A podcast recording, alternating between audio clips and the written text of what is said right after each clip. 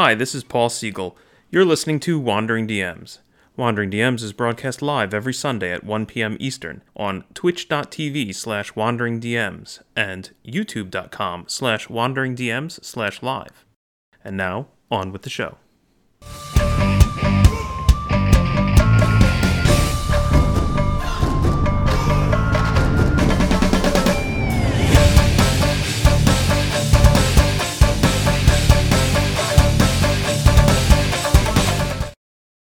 Hi, everyone. Welcome to Wandering DMs. I'm Paul. And I'm Dan. On this episode of Wandering DMs, we're going to be talking about stat generation in D&D. I mean, maybe that's the most important thing that you deal with when you start a new Dungeons and Dragons campaign or character. So today we're going to be talking about different methods for stat generation, different measures that they result, and the critical question to roll or not to roll your abilities. All that and more today on Wandering DMs. Paul, you seem to be wandering. I think we've had a yeah. number of episodes recently where we're wandering. So we we had a little bit of a of a technical glitch. I hope people are finding the live show today. Uh, and Paul yeah. is doing a heroic effort getting the show running from where the hell are you, Paul? Uh, yeah, I'm I'm uh, up up on a on a lake in uh, northern New Hampshire right now. Uh, I I would uh, I would love uh, for you all to see this gorgeous lake to my side here, but of course the lighting is such that it's just the all you get is the sun.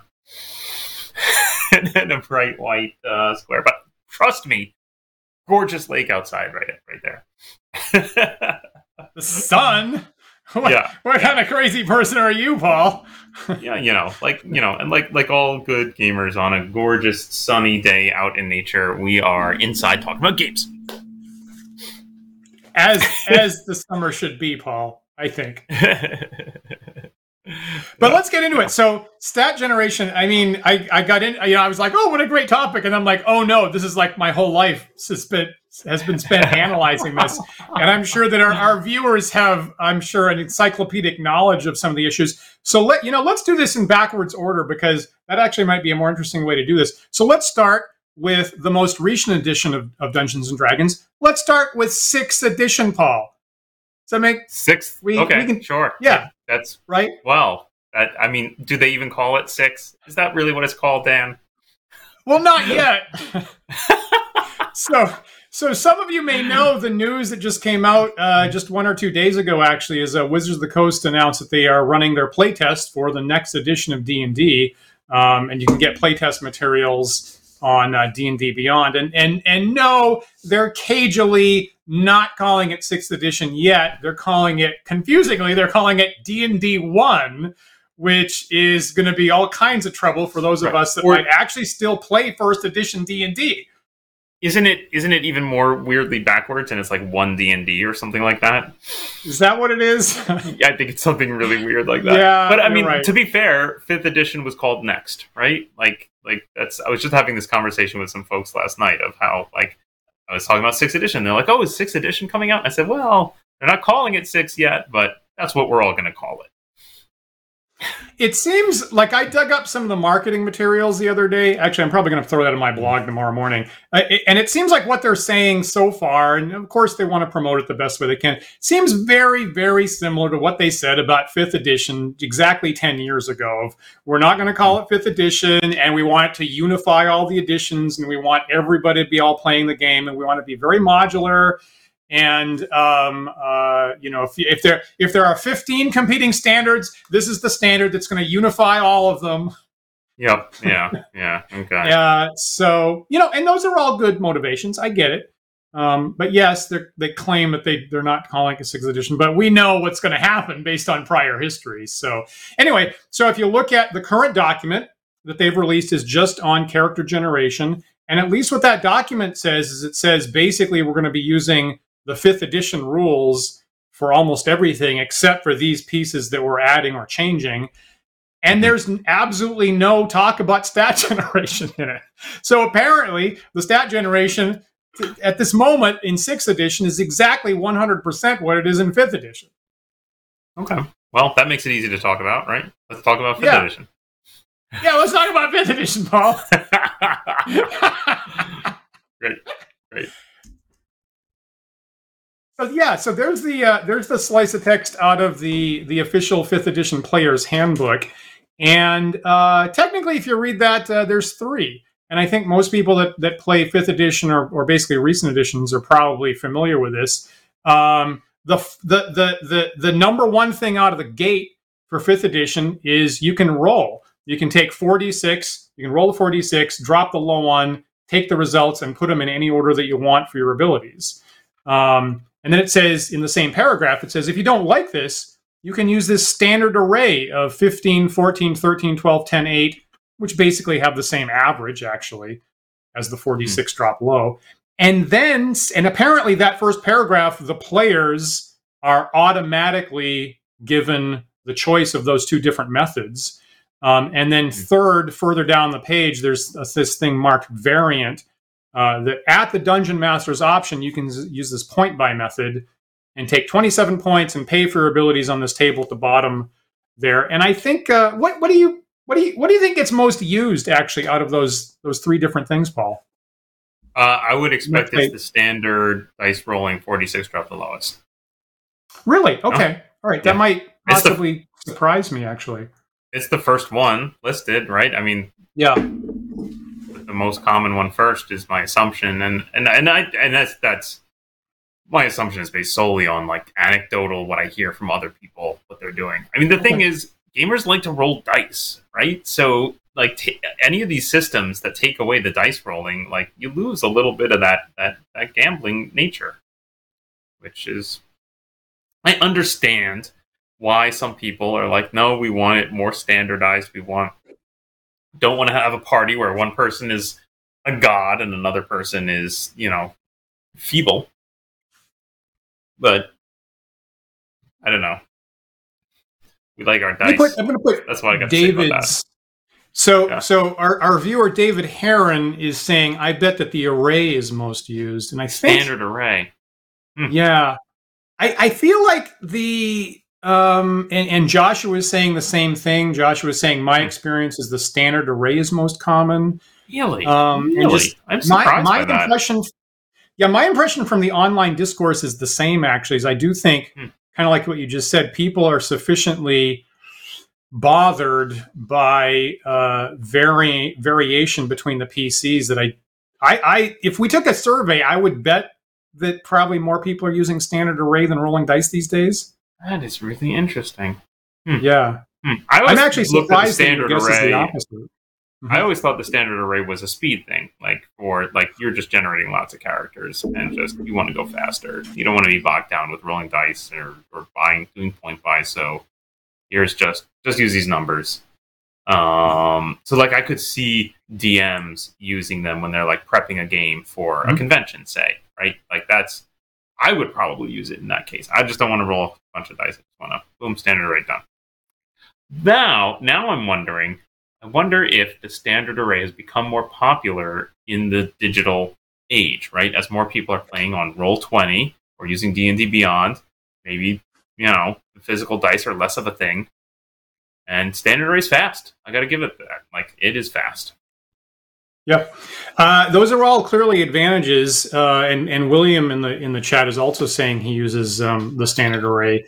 Uh, hmm. particularly if we're in a zone where you know maybe as characters a little bit more complicated to make you make them in advance right off the yeah. table you might not you won't have the dm there to actually witness the rolls so assuming that you're offloading that stuff to d&d beyond and you're making characters maybe from multiple campaigns or at least before the game the standard array gives you know something that's easy to uh, to uh, to audit um, hmm. as opposed to rolling dice offline and just try and trusting the players. Because I mean, I, I certainly in my day I've had players that would cheat would cheat my pants off any really? which way they could with that. Yeah. Hmm. So I would worry I can see I can see a lot array, of My my fear with the standard array is that it just adds a certain homogeny to things that like you're never gonna see a character with what higher than a 15. It's the best score you're ever gonna see is a 15. Mm-hmm. mm-hmm. Uh, you know, racial modifiers come in after that, and maybe add one or two or something like that. But you're right. You're right. You can't you can't just start off with an 18 with that. Also, also, it's worth pointing out, of course, that in fifth edition you have the the mechanic that didn't exist in earlier editions of uh, stat increase as you level up. Right. That is basically a standard thing as you're leveling up, you're getting bonuses to stats. And I feel like I wonder if that kind of changes the view of stats and their importance and uh, how much they vary from character to character. That that that you're kind of doing point buy later, right? Yeah, I yeah, I, that's an interesting point. I think that um, I think that's a major point actually. In fact, I was prepping for this, and then mm. just like minutes before the show, I went, "Oh man, we got to talk about how the the abilities go up over time," um, which again in old school wasn't a thing. I think that started in third. Am I right? I think third edition came in with Did the it? stat increases. Mm. Yeah, I'm pretty sure. Someone mm. could correct me if I'm wrong about that. Was it but, was uh, it maybe an either or choice in third, where like you were either using feats or stat increase, or am I making that up? I, I don't think so. I think I think that's a fifth edition thing. I believe that's a fifth edition thing. Okay. I think fifth edition you can either increase ability or get a feat. In third, you were definitely going to get both. Right. Right. Well, feats were much more standardized in third, which is why I bring that up because I feel like in fifth, the choice is feat versus ability scores less of a choice if you're not using, you know, obviously if you're not using the feat rules, and I feel like that is a bigger debate amongst fifth edition players as to whether use whether not to use feats at all. Got it. Yep. Got it. Got it. Hmm. Interesting. Hmm. Let's go back and forth. So hmm. one thing, you know, one thing that okay. that that that affected your your guess at that, Paul, is you said here in fifth, the the very first thing they talk about is the rolling the forty six drop one.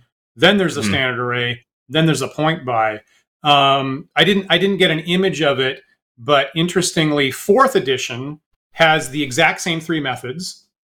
So I hmm. feel like you know in earlier editions we'll see you know a, a larger uh, array of possibilities, but fourth edition had the exact same three methods except that it uh, gave it in a different order. Um, in fourth edition, the very first thing they talked about was standard array. And then the second thing that they talked about was point buy. And then the very last thing they said was like, if you're some kind of crazy person, you might want to roll dice, namely 4d6 drop low, order it how you want. So I think there's been at least, you know, since 2008, there's been at least some impression that standard array might actually be the first thing that people turn to. Mm-hmm. Um, and fifth edition tried to bring back tried to bring back the you know original concept of rolling dice is the first thing but i'm i would guess that probably not that there's a lot of reasons why people have gotten away from the dice unfortunately.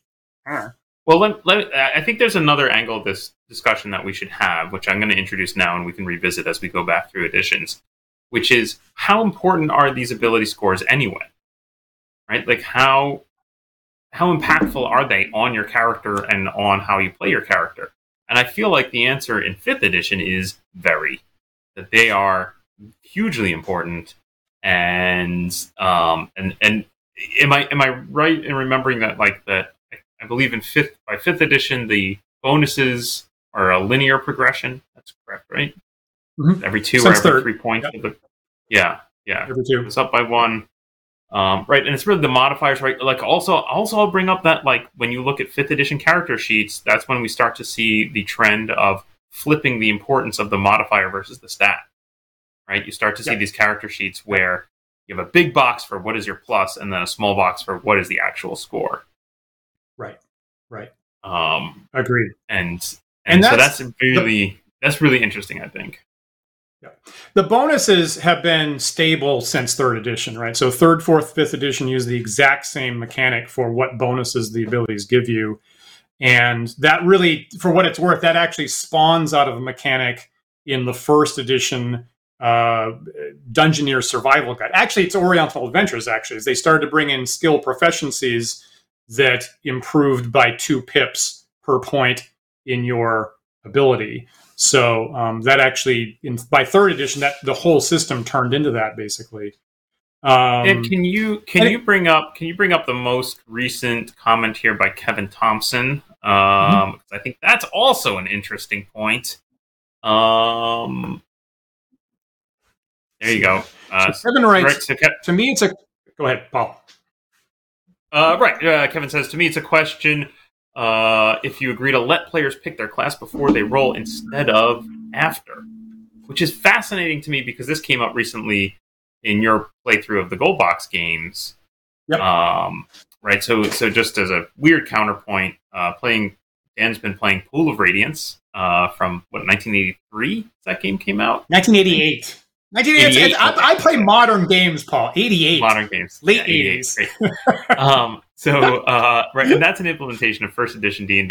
And one of the interesting things is uh, when it runs you through character generation, it generates the stats. No, it makes you pick the racing class first, and then it generates the stats. And and there's a point in there, right, where you can modify the stats. And allegedly, the, the, the reason for that is because uh, it wants to allow you to like take your paper characters and translate them into the game. Supposedly, that's the reason for that. Um, not cheating. It's not. It's not so not, everybody can cheat not, their ass off at it. No, no, no, no. Yeah, it's not cheating. But the interesting thing for me was always like the main reason for wanting to do that or wanting to like re-roll because you could also hit a re-roll button. I think right. You could say like, no, I don't like these stats. Re-roll them. And the main reason for doing those things is because, well, I just picked to play a fighter, and then my stats are like really high int and really low strength. So what the hell? Yeah. Right. Yeah. Right. And and that's that's the, that was always the logic for me for for saying like, okay, I'll hit the reroll button a couple times because if I was playing this in paper, I would have rolled the stats first, looked at the numbers, and went, oh, this character's got a really high strength, therefore I'm going to make them a fighter, rather than the other right. way around. Right. What do we get in fifth edition, Dan? What what comes first? Stats? Uh, I'm so glad you asked because I th- and you're right. This is you and Kevin are right that that's actually an enormous. That might to me that it's weirdly might possibly the biggest question in my mind about like what are stat generations? What's the whole point of it? And uh, yeah, fifth edition, you pick race and class, and then your abilities. Fourth edition, same thing race and class, and then your abilities. Third edition is this transition point where, interestingly, in third edition, step one is you roll your abilities, then you mm-hmm. pick your race and class, and then you assign your abilities. Isn't that interesting? So you actually that you generate six in right in third edition. You generate six numbers. You haven't assigned them yet. Then you pick yep. your race and class. Then you assign the six numbers. Um, now before that, right? Second edition, first edition, zero edition, you definitely assigned your abilities first, and based on that, you pick your race and class. And third edition is this pivot point where they're like, eh, it's kind of both. right? Interesting. Interesting. Yeah, and uh, right? I, I this... didn't remember that till I looked that up this morning. But I was like, really? How fascinating right. is that? Yeah, yeah. And this this brings us to this sort of like um, argument that you and I have had, or, or or interpretation you and I have had about like, you know, do you come to the table with a character in mind and try to create it versus do you let the game generate a character for you and then you run with it, right? And it does feel like that has shifted over time, right? It does feel like yeah.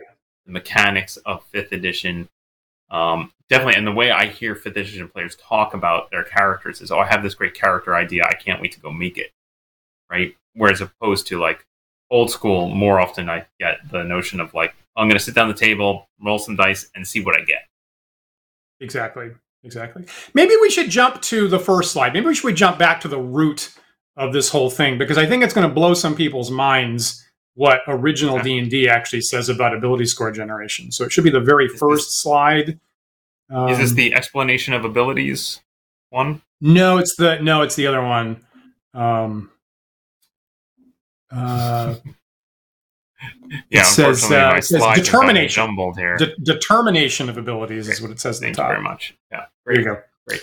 Um, okay. So this is the this is the original D and D Volume One text from 1974, and mm-hmm. I think that this first sentence is just really fascinating because it actually says prior to the character selection by players, it is necessary for the referee to roll three six sided dice in order to rate each as to various abilities and thus aid them in selecting a role. And then here come your standard abilities, strength, intelligence, and so forth.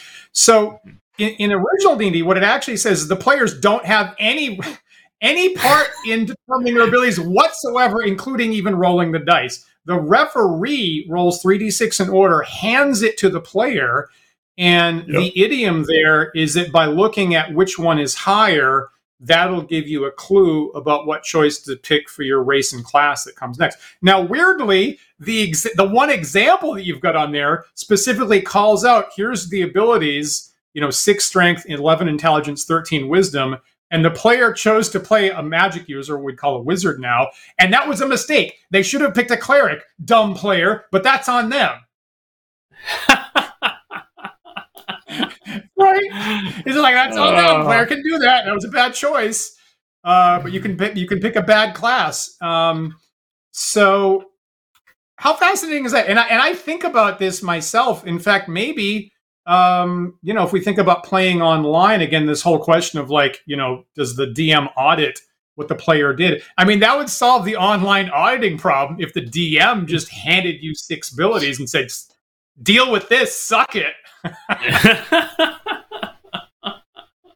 right? That is fascinating. That is fascinating. Now let me defend yeah, this a little yeah. bit. Okay, that might yeah, look totally insane, but to me, I think there is a reasonable point of this. Imagine, if you will, that you have never heard about any role playing game, and in fact, the, the the term role playing game hasn't even been invented when this book comes out. Right?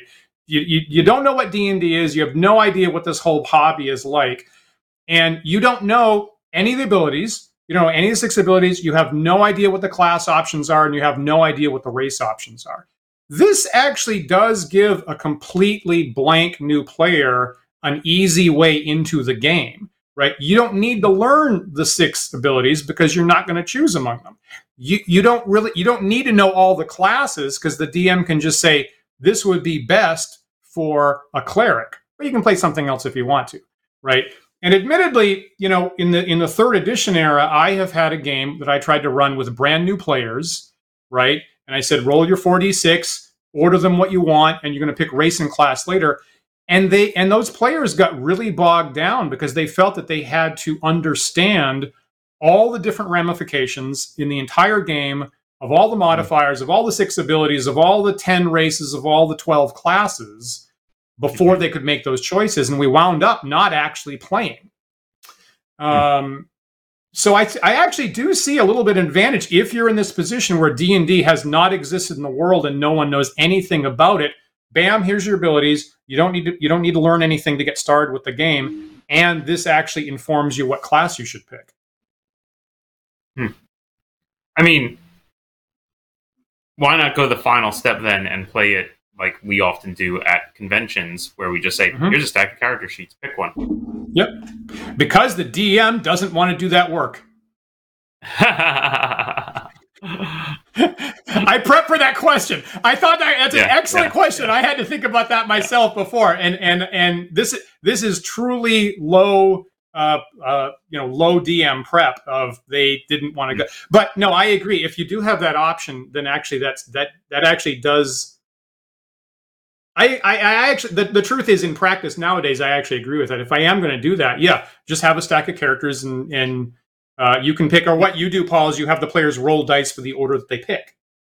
Right, right, yeah, which is gives you a little bit of gambling and and also just uh, subverts the whole awkward social encounter of a bunch of people, especially at a convention where there are people who don't really know each other and they're sitting down at the table mm-hmm. for the first time, and it's like who gets to go first, who gets first pick on a right I would really, you know, people come to the table with a lot of different expectations and a lot of different wants. And uh, whether that's, you know, I have a very strong idea of what I want to play versus like, I don't know what I'm doing, somebody help me. Um, by, by falling back on the dice like that, you just say, like, look, there's rules and they're arbitrary and somebody wins and somebody loses and we figure that out via dice. Um, I like that. I like that a lot. But I like you know, frankly, anytime I've run an introductory game, whether it's at a convention or just for a group of people who've never gotten to play before, that is generally how I run it. Is I pre-make a bunch of characters and I just bring a table and I say, here are a bunch of characters. It also, frankly, is a great way for me to introduce the idea in old school gaming that um, that uh, life is cheap for these characters. That like there's a good chance you might die because I, I set that tone immediately by handing them a, ca- a stack of character sheets that's maybe twice the number that are actually needed. And I say this is well, partly that's to give you a little extra choice, and partly it's so that when your character dies, there's another one for you to play. I like that moment. I actually, I, I totally agree with that. Um, a number of our viewers were anticipating that you know pre-gens would, would be a good solution to this issue and you know and you know for what's worth now we have you know software tools that didn't exist and it's frankly easier uh, to generate a whole bunch of characters um, and, and get you know sheets printed out. Whereas when you know in 1974 when this was first done you would have had to do every single bit of that by hand. True. True. Right. Yeah. Yeah i mean it, it is important to remember that like like i remember playing D&D in the mid 80s and like just getting someone to actually photocopy a character sheet was an ordeal, right? Like maybe I would go down to the library, maybe they would have a Xerox machine or maybe I, you know, could get my dad to take the character sheet into his office and and use mm-hmm. the company equipment to make char- make photocopies, but they were precious. I remember I remember taking an old character sheet and erasing everything so I could reuse it. that you're yeah that's i mean you're you there's a there's a 3000 year tradition of that paul of scraping yeah. Scraping paper in order to reuse the papyrus right maybe someday someone will use an x-ray machine to try to detect what the original character was under that oh my goodness Oh my goodness. but I'm in the exact so, same, right exact same thing for me, and my mother was exact same thing. And and at some point, you know, the the first edition AD&D character sheets that were on this goldenrod paper, and at some point my mother found you know goldenrod colored paper. So I actually I was like, oh my god, that's the most amazing, that's the best gift ever, fantastic. right? I, I, I, was so thrilled about the correct that. color. yeah, right. Oh, amazing, amazing. um, all right, let me, let me ask you some questions here about uh, original edition here. Um, so when, I want to go back and review some of the things we talked about with fifth edition. Uh, specifically, like let's start with just how important are the stats? How important is it to have a high intelligence magic user in zero edition, Dan? How bad is well, this when this guy when this player said, "I have a 13 wisdom but an 11 intelligence. I'm going to play a magic user." Is going to be the worst magic user in the game? no, it's not. That's no. a good question. Uh, the, the other thing that I think people would be surprised about is how how how much less important, which is what I think you're getting at, how much less important the abilities were in uh, original uh, D and D, in particular the um, you know so the, right out of the book, Volume One had three classes, right? You had fighter, what we'd call wizard, and cleric, and the first three abilities, right, strength, intelligence, wisdom, are what they call prime requisites to support those classes and they have no game in-game effect whatsoever. Strength, yep. intelligence, and wisdom in original D&D had zero in-game effect. What they did affect, and frankly, I'm not super fond of this mechanic, is they affected, uh, they gave a bonus to received experience points. So for those fighter, cleric, wizard characters, when you get experience, you'd get maybe 10% or 20% added XP based on your strength, intelligence, wisdom. Other than that, absolutely no effect in the game. For the I've never really understood, honestly. Do you know why? Why is the experience bonus in there? It feels I, like it was an attempt to correct something. That's, that's the best I can say. Like, I, I, think honestly, I think that it's a bumbling. I, I think it's an early, quick attempt. Like, shouldn't strength be good for fighters? Yes. Shouldn't intelligence be good for wizards? Yes. And it was uh, a frankly ham-handed attempt at yeah. you know addressing that. Right. Um, right. Yeah. I don't. I, I'm not. You know, that's something that when I play original D and I white. You know, I strip out. Yeah. I don't. I don't think that yeah. was a terribly good mechanic. I know that's probably heresy for certain for certain audience members. I'm sorry. Yeah. No. Wait, now, what I'll say where, where the stats did matter, right, is really the physical stats, right? You have strength, intel, uh, strength, dexterity, constitution, directly impacting your your to hit nope. armor class and nope. and nope. no no not in not in original D and D. Strength had no effect in original D no out of the box. No effect, just experience for fighters. No effect other than that whatsoever. Right? I get a um, Constitution bonus to my hit points. You do. So the, for the three abilities that are not tied to classes, Dexterity, Constitution, Charisma, they have a little bit of effect. Dexterity and Constitution will add up to one point. It will add mm-hmm. dexterity will add one point to your hit with missiles, and Constitution will add one point to your hit points per level if you have a very high score, like I think 15 or above. That's it. The end. Wild. Um, Yeah. And then, of course, charisma actually might be the most important ability because that one actually dictates whether you can get five or 12 henchmen following you. So, you know, as we get away from that, of course, charisma became a dump stat, people would say. But technically, out of the book, charisma was the most important one because it determined whether you had five or 15 henchmen uh, assisting you. Hmm. But hmm. physically in the fight, the dexterity and constitution gave you either minus one or plus one. That's it, the end. So when when this this is fascinating here for me because um, of course you know Dan and I both these days play uh, original edition Delta a lot, right? Which is which is set of house rules that Dan has published on top of Zero Edition. Um, but the funny thing is that my background is more BX, right? That's really yeah. I'm my and that's and that often I think comes through when we have these discussions, and I and I realize I have all these blind spots about Zero Edition because I have this assumption of BX as a basis. But I was house ruling BX in a direction that was more similar to the this, the direction Dan was house ruling Zero Edition. We kind of like met in the middle. I feel like. Um, so I'm always curious. So like, where did my question? I guess is when did we start seeing things like bonus to hit for high strength. Like you use that right in Zero Edition Delta. I do. I do. OED. And yeah. I, you're right. I replace the XP thing, right? So I there's got to be something. I agree with that. I replace that the XP yeah. thing with that makes more sense. Uh, admittedly, um, uh, one year later.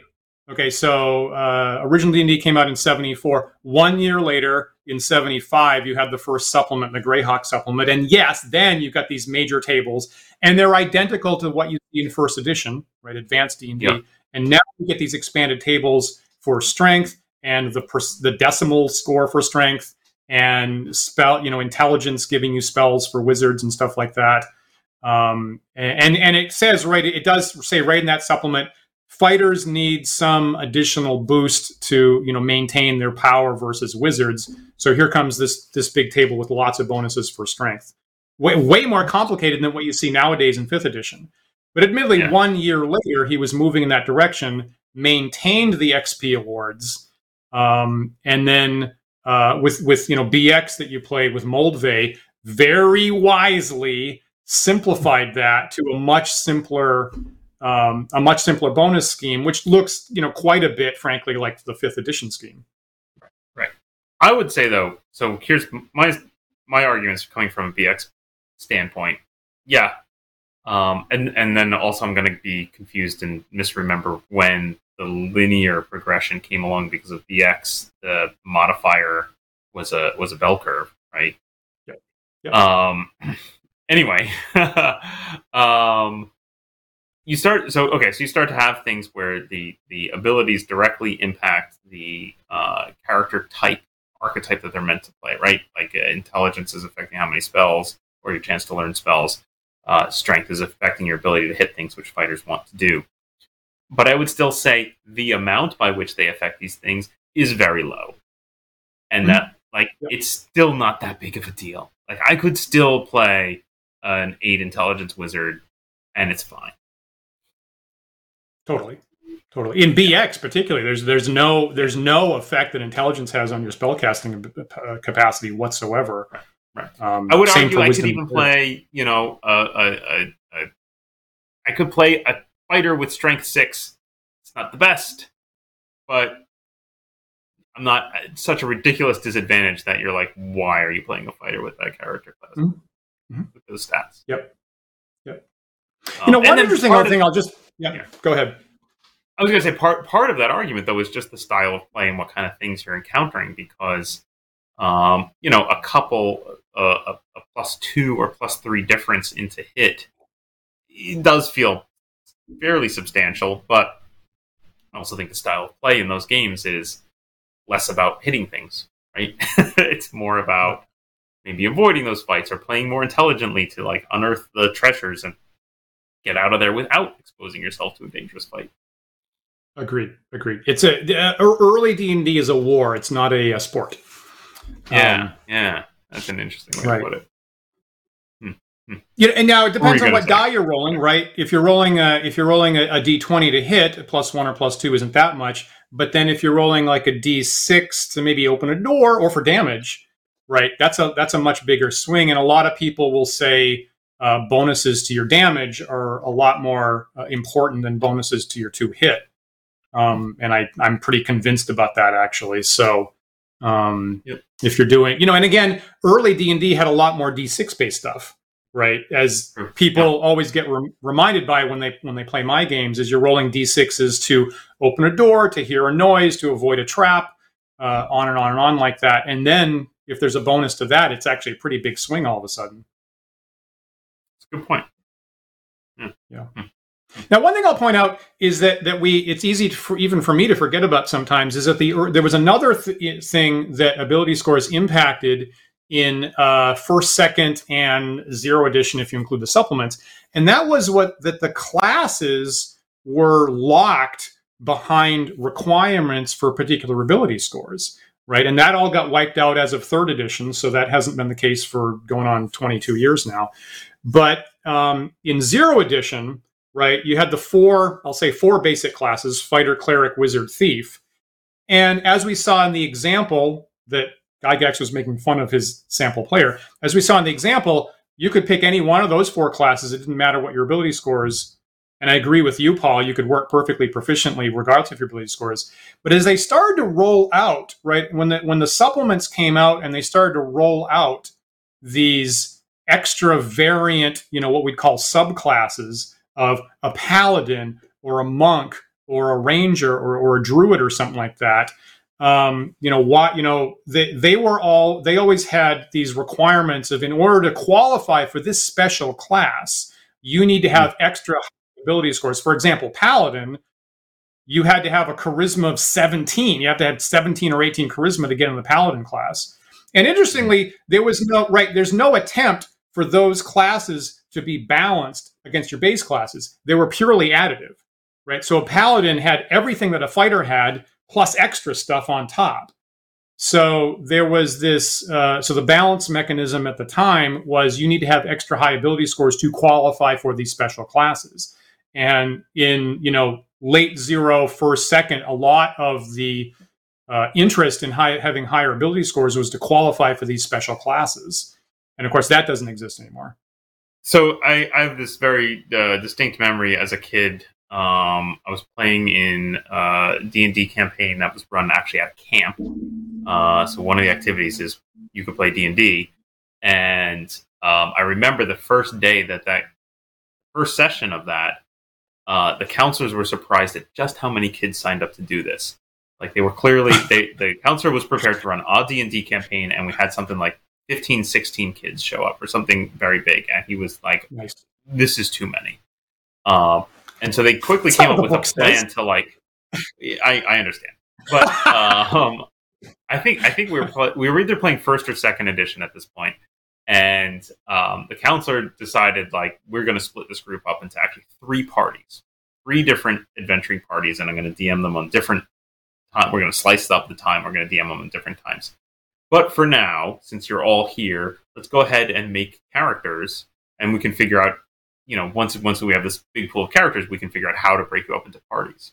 So it was a very interesting experience because you basically got like 15 kids sitting around making characters and then building teams out of those characters, right? Like literally yeah. like yeah, it was kind of a neat neat like it was a total accident that it happened that way, yeah. but in retrospect I'm like that's super cool. We should do that more often.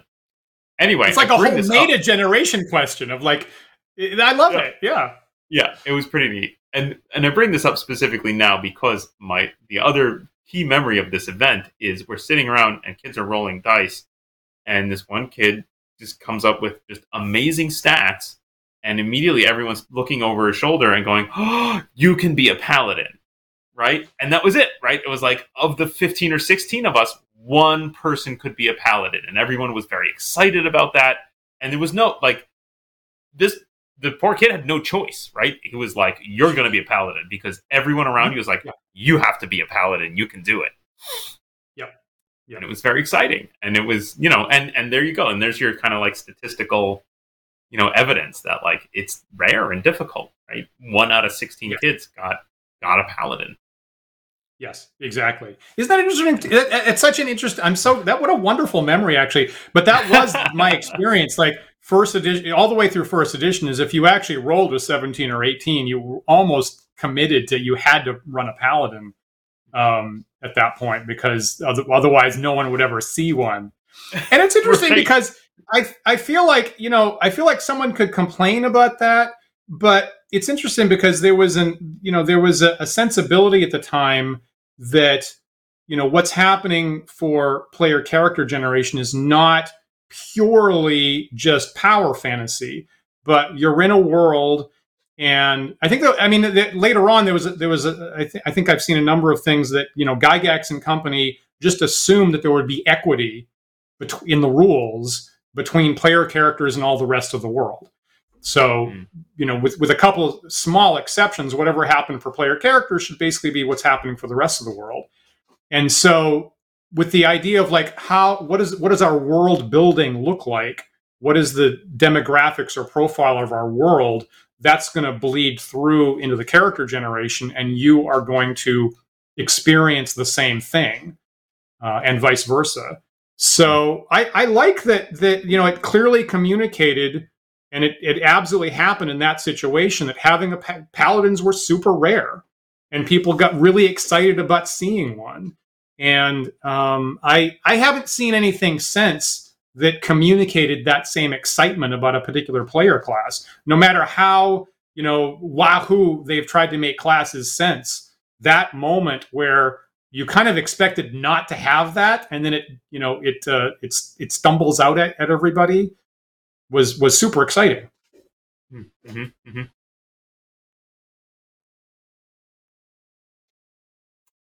Also, paladins um, had to be um, lawful good. I don't know if there's any viewers watching that don't know that right? Of, of the nine alliance, paladins had to be lawful and they had to be good. There was no other choice. That was what paladins were about. Um, and of course, that's uh, that's very different now. Yeah, yeah, that's fascinating. Gosh, I feel like there's there's and uh, we're, we're we're running low on time. And God damn it! Oh, okay. Uh, we're running low on time here, and I, and I, feel like there's a dozen different things that we haven't talked about, and so I wanted to bring them up quickly and see if there's anyone here that you want to glom onto. But like, we haven't talked about percentile strength. We haven't talked about um, 4d6 drop the lowest. When did that show up? Yeah. Um, I, I, we should we should say that that has been there since first edition, right? A mm-hmm. common uh, misconception is that first edition D and D had 3d6 in order, and it absolutely did not. That is not said anywhere in any of the books. Uh, one thing I will say that's interesting about you know first edition AD&D is that the player's handbook has no way of generating ability scores. That's locked away in the uh, among other things. That's locked away in the DM's book as a secret, right? And there's four different methods that the DM can opt in their campaign. There they are. Thank you for bringing those up. That's in the DM's guide for first edition. Right. Uh, right. None of them are roll three d6 in order. The first method is the first method in fifth edition. It's roll 4d6 and drop the lowest and sort them to your taste. And that has, you know, largely that's the first method in first edition, and that it largely is what we, you know, are familiar with as the the base the basis for how you make abilities in first and second and third, and it's an option fourth, and that's the first thing out of the box in fifth. Um, what are your thoughts on this, been, Dan? Like, why why this push? Like, because clearly stats are rated from 3 to 18 based on the generation method, right? Like that's clearly derivative of the fact that you're rolling 3d6. That's how you get like otherwise the choice of rating uh, on a scale of 3 to 18 is ridiculous. Why would you pick those numbers? Um but then there was clearly this push to like tinker with the probability, shift that curve on over to the right and make char- player characters generally better than a 3d6 roll would actually produce. Why? Agreed. Well, you know, let me just, you know what? Uh, he does, uh, uh, he does have a little bit of uh, motivation for that. I didn't put it in the um, uh, slide online, but he says, um, this is what he says in first edition to to motivate that. As AD&D is an ongoing game of fantasy adventuring, it is important to allow participants to generate a viable character of the race and profession which he or she desires. While it would be possible to generate some fairly playable characters by rolling 3d6, there is often an extended period of attempts at finding a suitable one due to quirks of the dice, and etc. And then you get these four methods here. So part of the motivation there is actually, weirdly, I think, to qualify right, for those special classes that are locked. Mm. And then that actually does culminate six years later. There's a method five. Six years later, there's a method five uh, that comes out in his Unearthed Arcana supplement just moments before he's booted out of the company, in which you get to pick your class first and then you're guaranteed minimum ability scores for that class. Interesting. I think you have a slide on method five. Dan. I'm just trying to I do, it. right. I do. Yeah. Um, I It's big Yeah, enough. I haven't- you- yeah yeah. I'm I'm I'm gonna find it, but uh, can you go ahead and just read it out to us? Yeah, um, it's uh, uh, I don't have it right it's in front long. of me, but the point is, um, yeah, thank you. There it is. Um, Mm-hmm. So, oh, interesting. This method can only be used to create human player characters. of course, um, of course. So, and what it says is it gives the player an opportunity to generate a character of a desired class, subject to DM's approval. And again, Yeah. this is in the DM's only section of this book. Um, but it does allow uh, the player to pick the class first. And then what you see in that table is here's how many dice you're going to roll for the ability take the best three. So, like if you're a paladin on the second row there, you would roll seven dice, take best three for your strength. You roll five dice, take best three for your int. You'd roll nine dice, take best three for your charisma. But if you still get less than 17, you get the 17 that's going to qualify you for paladin. That's the idea. There's an additional column there for comeliness that we are not going to talk about today. Not talking about that. awesome. Awesome. Yeah. yeah. so so we were going in the direction where clearly uh, Gary was having people that you know were desirous of the special classes that were locked behind ability scores, and he was going in. At least part of the motivation was clearly to give people more options for their classes, culminating here, where maybe now you can just pick your class to begin with. Um, you- you know, so more flexibility, but less excitement when it happens. Yeah. That's the yin Yeah. yang of that that design decision.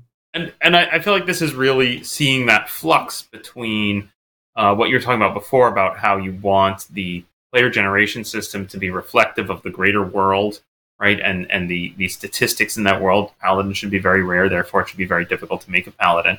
Versus eventually a play group playing together for a while, and, and I can just totally hear the players going like, "We never get to play with a paladin. You made all these cool rules for paladins, and we never get to use them. What the hell?"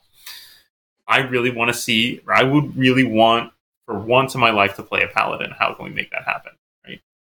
And it's totally reasonable. I think it's a very reasonable request, and it's reasonable for the DM to be like, "Yeah, you're right. You know what? I made all these rules for paladin. I want to see it in play. You want to play a paladin? We should make that possible." I think there's a tension there. I think there's a, Yeah, I think there's yeah. a real tension there.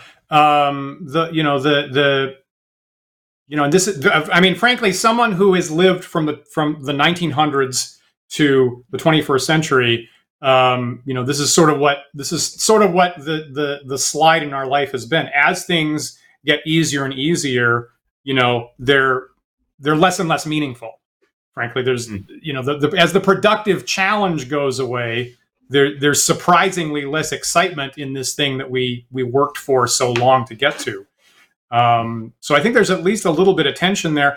I know of, you know, there's, you know, I remember Gary telling a story about this one monster um, in his Greyhawk campaign that nobody ever beat.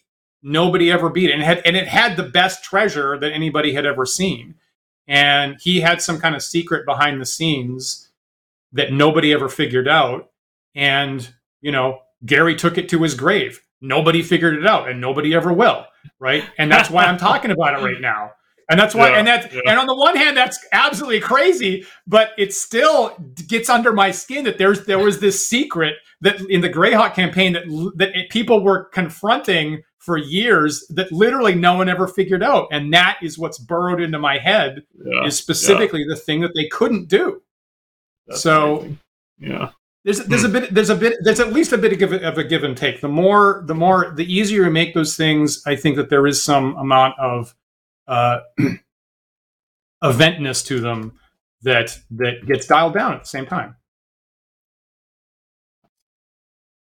Dan, we are we're in the last five minutes. What what are your final Damn thoughts it, on stat Dan. generation? My final thoughts last an hour. I have a whole separate section.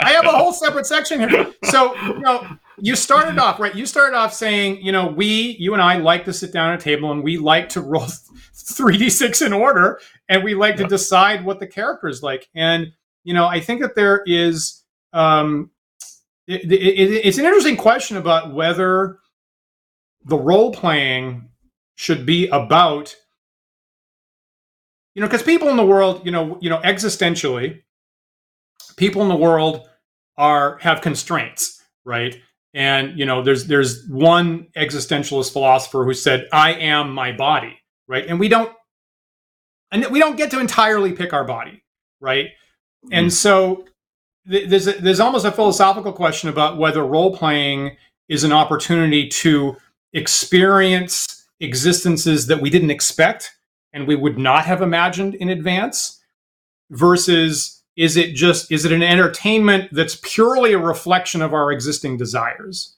right so if we come at the table and it's just a matter of the ideas that i already had in my head are going to get reflected back right by my choice versus me getting surprised by a role or an existence that I had never thought of before, um, which is you know which is a more interesting stretch. Um, and obviously, we have different we have different expectations for what we come when we come to a role playing game. But I like the stretch. I like having randomness, and I like have being surprised by characters that I never would have visualized before uh, before they appeared to me at the table. Frankly, um, and for that, I like, you know, my my my system, as some people in the chat have said, is a little bit of both.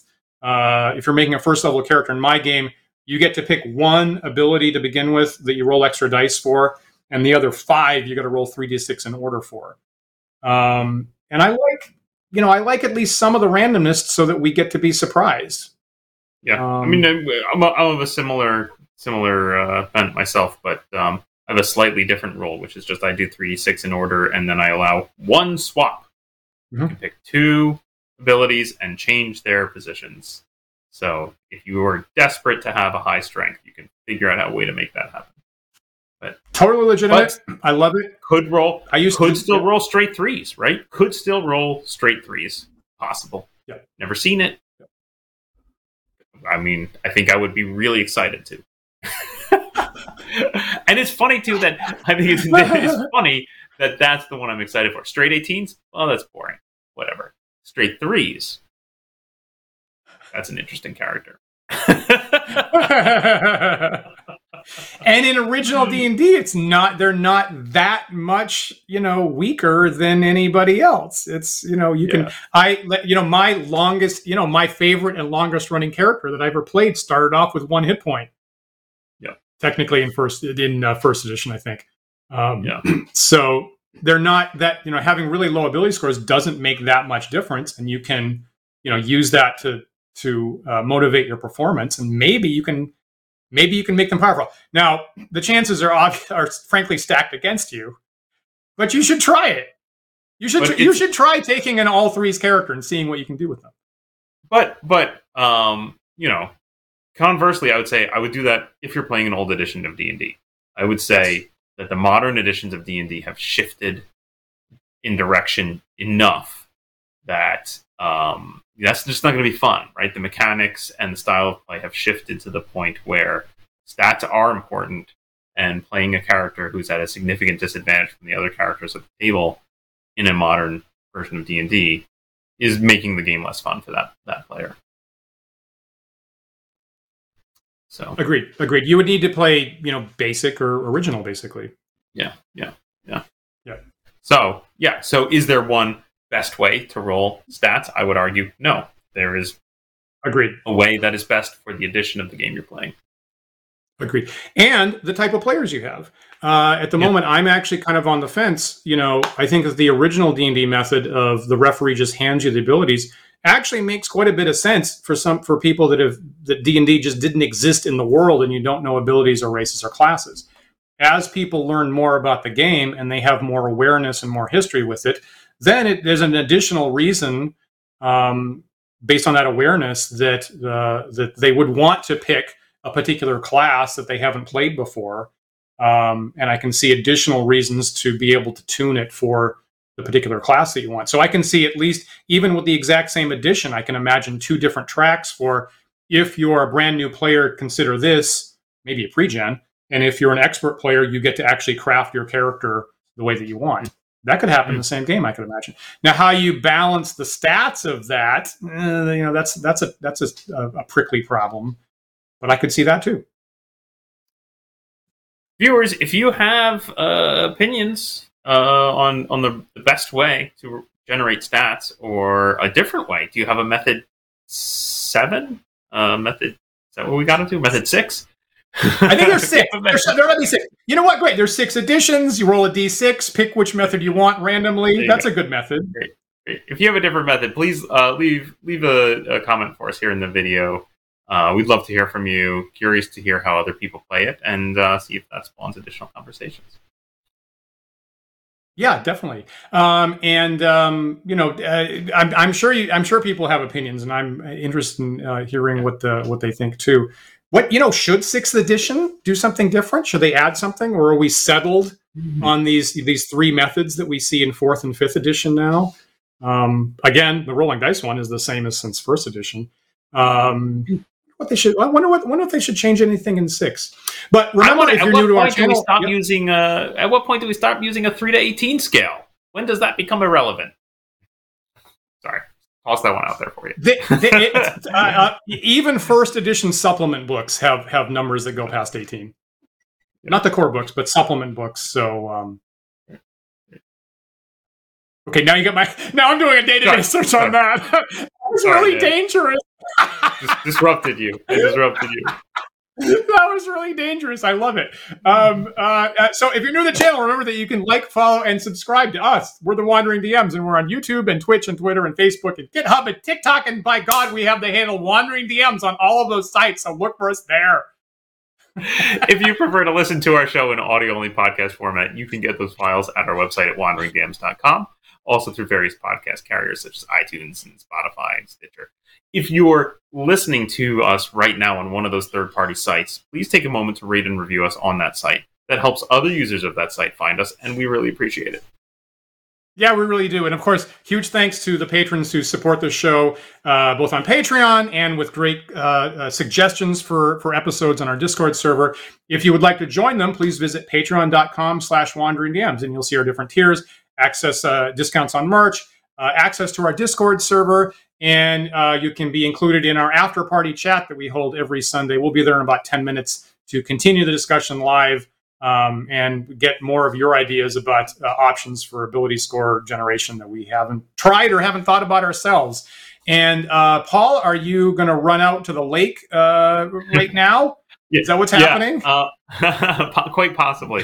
Um, I will, if possible, I will poke into the after party chat today but I am wandering. Actually, I will be traveling, so uh, might be difficult. So, so internet gods uh, willing, maybe I'll see you there. But if not, uh, you're gonna have to carry the conversation.